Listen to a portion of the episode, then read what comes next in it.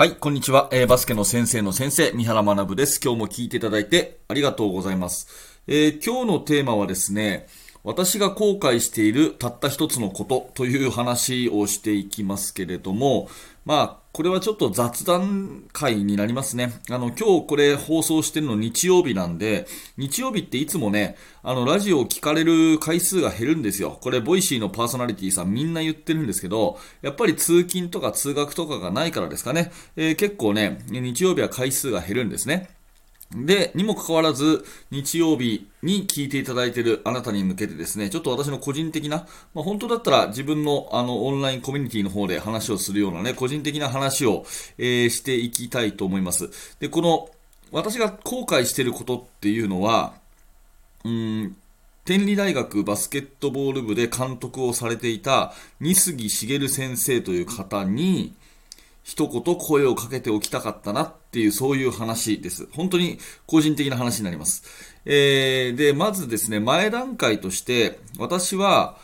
即断、即決、即行動。これモットーにしてるんですね。即断、即決、即行動。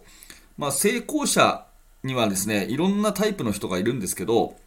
私が思うに全員に共通しているのは、行動力がある人だなって思うんですね。えー、どんな、まあ、バスケットの指導者もいろんなタイプの人いますけど、全員ね、行動力、決断力、こういったものがある人は成功してるなって思ってるんで、まあ、よく言いますけど、行動した、やってみた後悔はね、次につながるけど、やらなかった後悔っていうのは何もつながらないから、まあ、どうせだったら行動してね、えー、次につなげようと。だから行動した方がいいよと。行動するなら早い方がいいよっていうのが、まあ、私の考えなんですね。なので、基本的に私はやりたいなと思ったことは一旦やってきたし、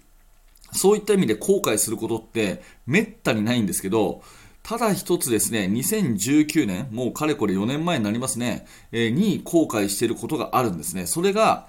天理大学バスケットボール部監督の二杉茂先生に声をかけなかったことということですね。えー、で、二杉先生という方は、まあ、非常に有名な監督さんなので、あなたもね、ご存知かもしれませんが、まあ、天理大学男子バスケットボール部の監督を長年されて、非常に指導力のある方で、え多くの本ですね、本を書かれてるんですね。で、かなり前に、もう10年ぐらい前かな、あの、米国 NCAA バスケットボールに学ぶコーチングイノベーションっていう、すごくこう真面目なバスケットボールの指導哲学が書かれた本があるんですけど、これに私は非常に感銘を受けて、あの、アメリカの NCAA からね、えー、もっと学ぶべきだと。あの、本当に学生の第一のための文武両道だったり、あとは生活指導だったり、それから、あのー、NCAA のようにね、いろんな意味でこう、ルールがちゃんとこう守られてるというそして他の大学と差がつかないように平等にっていうような考え方で、ね、えー、大学のバスケット日本もやるべきだというような話から、それからご自身のチーム作りの話、そして天理大学のね、えー、理念、そういったことがすごく丁寧に丁寧に書かれている本を読んで、あ、チーム作りにね、ここまでこう、なんていうか言語化できる方がいるんだなということで非常に感銘を受けたんですよね。うん。で、多分ですね、私がその本を読んだ後に DVD を見たのかな？あの、ディレイオフェンスっていう DVD を見まして、これすごいおすすめの DVD なんですけど、まあ、あのー、二杉先生は、天理大学でね、指導されている時に、やっぱり関東の大学とかに比べると、どうしてもね、あのーまあ、学生全体の数も少ないし、リクルート、選手勧誘の面でね、どうしてもこう、劣ってしまうという部分が悩みとしてあったそうなんですね。で、そんな中で、え、3年間のハワイ大学のコーチ留学をされたのをきっかけに、強いチームとは走り合いをせずにね、え、速攻主体の走り合いをせずに、とにかくゆっくり攻めるオフェンス、ディレイオフェンスを基本とするしか勝つ道はないっていう風にね、えー、もう信念として持たれたそうなんですね。24秒をじっくり使って、ロースコアなゲームに持ち込んで、ねえー、そして、えー、なんとか接戦をものにすると。もうこの方法しかなくて、同じようなね、堅守速攻で、激しいディフェンスからファーストブレイクっていうことをやってたら、リクルートの面で劣る、ね、天理大学が勝てるはずがないと。で、ハワイ大学も他のね、本土、アメリカ本土の大学に比べると、リクルートで確かに劣るんだけど、こういった戦術を使って、えー、強豪校をね、破る試合を何度もやってるというところから学んで、このディレイオフェンスしかないっていう信念、これもね、あの先ほど紹介した本に書かれていることなんですけど、まあ、こういうことを考えてる人がいるんだなっていうことで、私はすごく感動したんですね。で、DVD を見ても、すごくこう丁寧にそれが解説されていて、私の中で非常にこう、二杉先生の本、DVD から学ぶことが多かったんですよ。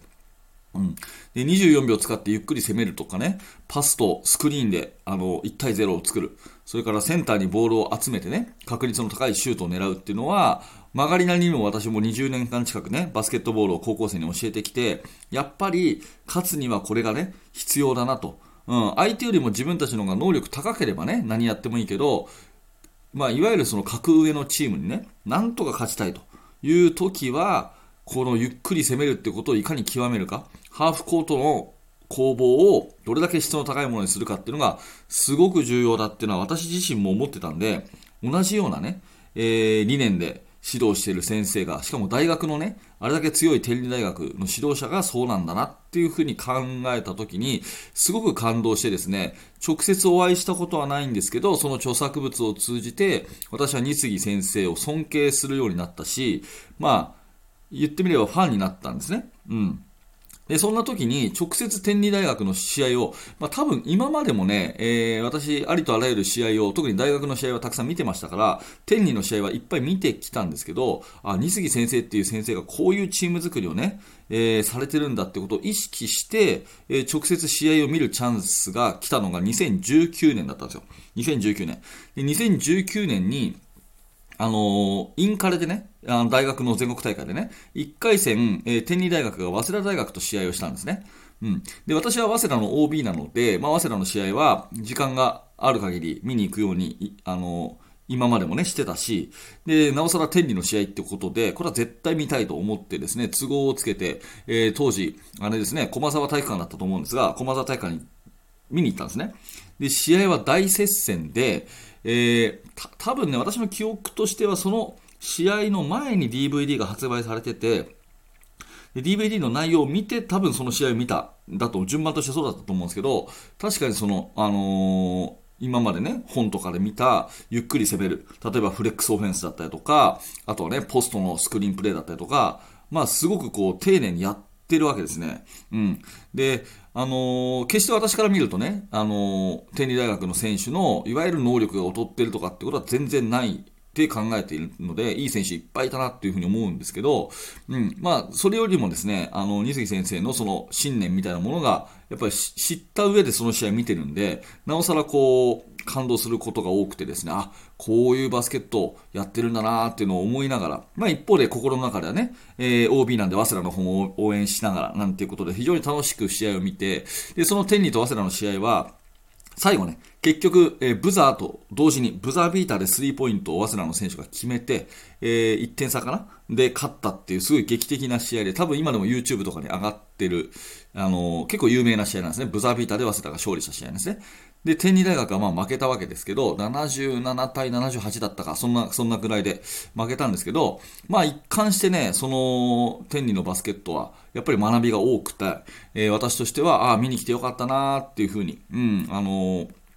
勇気をもらった試合だったんですね。で、二杉先生はベンチにいて、ああ、あの方だなって思いながら、こう、上から見てたということですね。で、早稲田と天理の試合が終わって、しばらくまあ他の試合をその後見ていって、まあ知り合いなんかも他にいたんで、ちょっとお話をして、じゃあしばらくしたから、まあそろそろ帰るかなと思って、えー、駒沢体育館を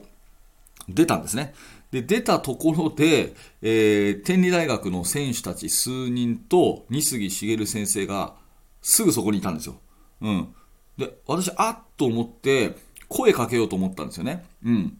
あ、先生、あの、私実はね、三原と言いまして高校生教えてて、えー、先生の本とか DVD を見てね、すごくこう勉強させていただいてます。本当にいつもありがとうございますと。で、今日もね、あの素晴らしい試合見させてもらってよかったです。ありがとうございますっていうふうに、一言ね、声をかければよかったなと思ったんですよ。で、すごく、なんつうかな、あの、まあ、ミーティング中とかだったら別だけどね、あの、忙しそうにしてる感じはなかったし、ふらっとこう、すれ違ったんで、声かけるしかないなと思ったんですね。うん。あ、すみません。時間来ちゃったんで、ちょっとチャプター区切ります。えっ、ー、と、YouTube の方はそのままちょっとお待ちください。 Voicy はね、チャプターを区切るっていう作業があってですね、10分でチャプターを区切らせてもらいます。はい。それでですね、あっとこう思ったんですよ。すれ違って。でも、その時何を思ったか、ちょっと声をね、かけられなかったんですよね。うん。あの、私、こう、そんなに声をかけるのが苦手な、まあ、ところもあるのかな。まあでも、よくわからなかったんですけど、なんかあんまり深い意味はないんですけど、その時声をかけなかったんですよね。うん。なんか今思うと感謝の気持ちを伝えればよかったなとかね。もしかするとその後ね、あの、まあ今こういうね、インターネット発達してる時代ですから、あの、メールとかその後差し上げてね、えー、一度天理大学の練習見せていただくとかね、そんなこともできたかもしれないのに、まあ、すれ違うだけで声かけなかったんですよね。うん。で、ああ、声かけりゃよかったなーなんてその時も思ってたんですけど、もうこれが一生できなくなっちゃったってことですね。っていうのは、2022年、それからわずか3年後ですよ。2022年に二杉先生は他界されて、えー、もう、あの、お会いするチャンスが二度となくなってしまったということなんですよね。だからもうね、えー、声をかけることはもちろんですけれども、直接学ぶこともできなくなったと。うん。あの時ね、一言だけでも声かけておくべきだったなっていうのが、まあ、私の人生の中で数少ない後悔ですね。はい、本当に。うーん、そうですね。あの時、ああ、なーっていうふうに思ってます。で、今でも、あの、二杉先生の本だったり、DVD とかを見て、そのね、まあ、バスケット的な戦略はもちろんなんですけども、えー、その先生の人柄っていうかね、あの、すごくこう、本当に指導理念を言語化されてる、うん、っていうことで、まあ、お亡くなりになった後もですね、逆に言うとこういう作品が残ってるってことが、やっぱり素晴らしいなと。えっ、ー、と、この、先ほど言った、バスケットボールに学ぶコーチングイノベーションっていう本はそうだし、あと、コーチのミッションっていう本ね、これも素晴らしい本があったり、まあ、あとは訳本ですね、翻訳している本がいくつかあって、まあ、ピート・キャリルさんっていうあの、プリンストン大学のね、えー、コーチの方の翻訳なんかも確かされてて、結構その二杉先生が携わってる本は全部私持っていて、まあ、読んでたんですね。まあ、で、あとは、やっぱり極めつけは DVD、うん、ご覧になると、あなたもね、いいんじゃないかなと思うんですけど、すごくそういったことで、うん、私がとってもこう、作品を通じて影響を受けた先生に、試合を見た後に、ふとこうすれ違ったのになぜか声かけられなかったと。うん、まあまあ、まあしょうがないかなぐらいの考えてたんですけど、2022年にお亡くなりになっちゃったんで、もう二度とね、お会いすることができないので、それは後悔だったなというふうに、あまあ、普段はですね、あんまり行動をためらわず、や、やろうと思ったことはすぐやるタイプなので、私は。うん、数少ない後悔しているエピソードということで、はい、日曜日の朝にお付き合いいただいてありがとうございました。なのでね、まあ、あの、まず、二杉先生の作品、いろいろ触れてみること、あのー、えー、おすすめします。はい。そして、えー、まあ、あのー、やっぱりやる、やろうと思ったことはすぐやった方がいいですね。はい、皆さん、本当に、あのー、まとめになりますけども、即断即決速報と、うん、思ったらまずやってみるということは絶対必要かなと思うし、それはもう、今まで私大事にしてたので、えー、ぜひぜひ、あなたもね、そんなことで、えー、やろうかなと思ったことはぜひやってみてくださいというお話でございます。はい、ということで非常に個人的な内容にもかかわらず、最後までお聞きいただいてありがとうございます。えっ、ー、と、この Voicy ではですね、毎日毎朝バスケットボールの話、コーチング、えー、子育て、そんなことに共通する話を私なりの視点で話させていただいています。えー、ちょっとでも1ミリでも今日の放送が面白かったなと思う方はですね、ぜひチャンネルのフォローしていただいて、どのチャンネルかわからなくなる前にチャンネルのフォローをしていただけると嬉しいです。えそれから、いいねのボタン押しといていただけると大変喜びます。いいねのボタンを押すと、あの、この放送がですね、えまだ一度も私の話を聞いたことない方に届きやすくなるんですね。なので、いいねのボタンを押しといていただけると大変嬉しいです。えー、続いてコメント返しいきますので、そのまま、お手元そのままでお付き合いください。はい。えっ、ー、と、 Voicy の方でいただいているメッセージに答えていきたいと思いますが、はい。ということで、続いて、 Voicy の方でいただいているコメントに答えていきたいと思います。えー、昨日いただいたコメント、昨日の放送はあれですね、得意を伸ばすか、苦手を消すか、私はまあ苦手消した方がいいですよっていう話をしたんですけど、えー、トラリさん、やっぱり利き手以外のドリブルのことが頭に浮かびました。ちゃんとできるようにしてあげたいなということでね、はい、ぜひぜひやってみてください。ナミトモさん、いつもありがとうございます。やりたいこととやるべきことを納得していることが大事なのかなと思います。やりたくないけどやるべきことを一生懸命取り組む選手を育てたいです。良い伝え方などがあればお願いします。なるほどね。うん。ちょっと考えますね。また機会があれば、えっ、ー、と、放送、一本の放送にしたいかなと思います。山田さん、えー、何か尖ったものを持ってても苦手なプレーで穴が開いてしまうのは特にディフェンス面なのかなと思ってしまいます。やっぱりオフェンスとディフェンスのバランス大事なんですねって、うん。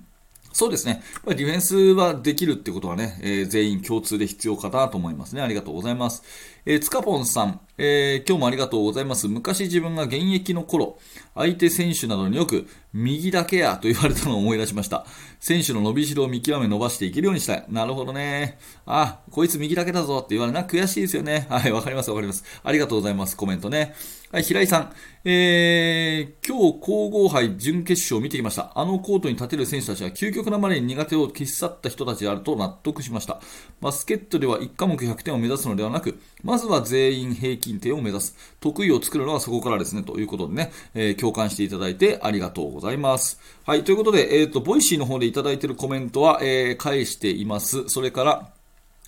これを機にね、一本の放送を録るということもありますので、ぜひ、ボイシーの方でお気軽にコメント一言でもいいので、えー、あなたもぜひぜひ送ってください。最後に、えー、もう少しだけお話をして終わりにします。はい。じゃあ最後、クロージングですけれども、えー、まずメルマガ登録してください。メルマガ登録してもらうと、私からあなたに直接ね、メールで、えー、いろんな情報をお届けします。最初の1通目で限定の動画もプレゼントしますので、えー、完全無料なので、メール、ま、あの、アドレスだけ登録していただければと思います。このチャプターのリンクからお願いします。えー、そして、バスケの大学研究室というオンラインコミュニティでは、えー、現在進行形で手掛けている最新のチーム作りについて、えー、ほぼ毎日三原が記事を投稿しております。はい。えー、Facebook からの参加と YouTube メンバーシップからの参加、2つの方法があります。えー、一度、このチャプターのリンクから、えー、案内ページ覗いてみてください。よろしくお願いします。はい、最後まで今日もありがとうございました。三原学でした。それではまた。